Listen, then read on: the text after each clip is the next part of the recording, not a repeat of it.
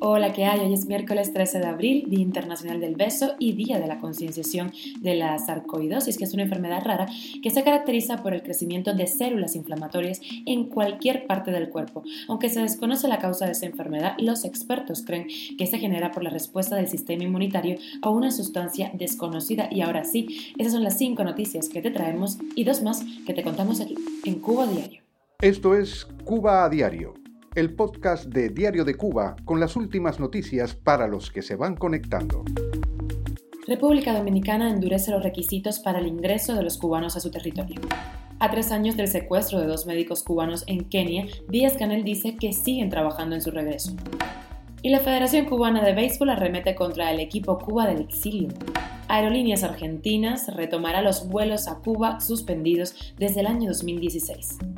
Y en Diario de Cuba hablamos con la fotógrafa cubana Damaris Betancourt. Ella pasó 10 días en Mazorra, en el Hospital Psiquiátrico de La Habana, y tardó más de 20 años para publicar las fotos. Te contamos algo sobre su experiencia.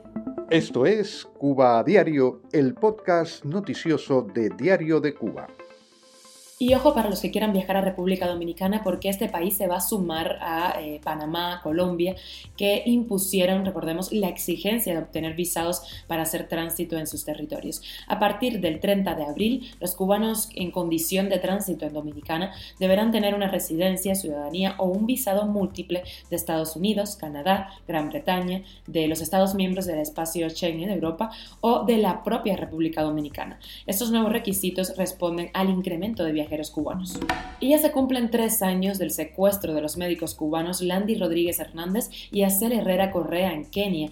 Miguel Díaz Canel afirmó en su cuenta de Twitter que continúan las gestiones para su liberación, pero poco se sabe de estos médicos. Hace meses el gobierno de Kenia dio alguna información de conversaciones con líderes eh, tribales que afirmaban que los médicos estaban vivos y en Somalia. El cirujano Landy Rodríguez y el especialista en medicina general Acel Herrera fueron raptados, recordemos, cuando se dirigían al hospital de la keniana ciudad de Madera, fronteriza con Somalia. Durante el secuestro murió un policía que escoltaba el carro de los cubanos. Según la prensa de Kenia y las redes sociales, el rapto fue realizado por miembros del grupo yihadista somalí Al-Shabaab. En junio pasado, durante una visita a Cuba, el ministro de Salud de Kenia llegó a un nuevo acuerdo de colaboración con el gobierno cubano para el envío de más médicos a ese país. Cuba a diario. Y la Federación Cubana de Béisbol publicó un comunicado en la plataforma deportiva JIT, en la que arremetió contra la Asociación de Beisbolistas Profesionales Cubanos y su iniciativa de crear un equipo Cuba con peloteros de dentro y de fuera de la isla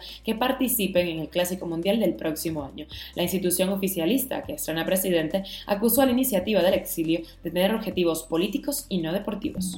Y regresan los vuelos entre Buenos Aires, Argentina y La Habana. Aerolíneas Argentinas anunció que volverá a operar esta ruta a partir del mes de julio con tres frecuencias semanales. El vuelo será cubierto con aviones con capacidad para 170 pasajeros y contará con una escala en Punta Cana tanto a la ida como a la vuelta. La ruta había sido suspendida durante la administración del partido de centro-derecha Cambiemos. Cuba a diario. Y te cuento que en Diario de Cuba hablamos con la fotógrafa cubana residente en Suiza desde hace años ya, Damaris Betancourt. Ella en 1998 pasó 10 días en Mazorra, en el Hospital Psiquiátrico de La Habana, para hacer un fotoreportaje allí.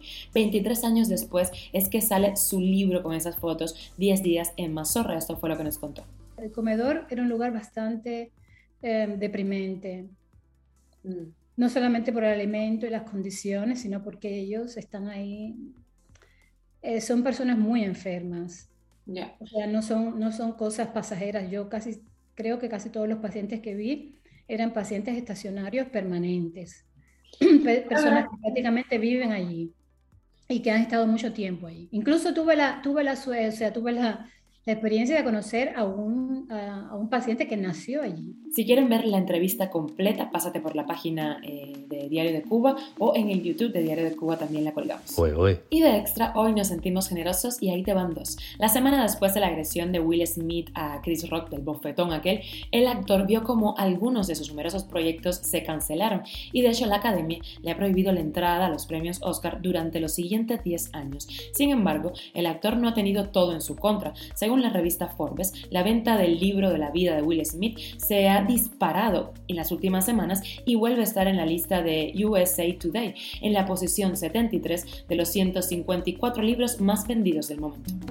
Y otra para los amantes de las series. La nueva temporada de Stranger Things se estrenará el próximo 27 de mayo en Netflix y sus creadores ya han adelantado que tendrá similitudes con la serie Juego de Tronos, así que maratón, tremendo mix. Esto es Cuba a Diario, el podcast noticioso de Diario de Cuba, dirigido por Wendy Lascano y producido por Raiza Fernández. Bueno, muchas gracias por estar del otro lado en las buenas y no tan buenas. Recuerda que estamos contigo de lunes a viernes y nos puedes encontrar en Telegram, Spotify, Desde en Cuba usa VPN, Apple Podcast y Google Podcast y también puedes seguirnos en nuestras redes sociales. Yo soy Wendy Lascano, que tengas un gran miércoles.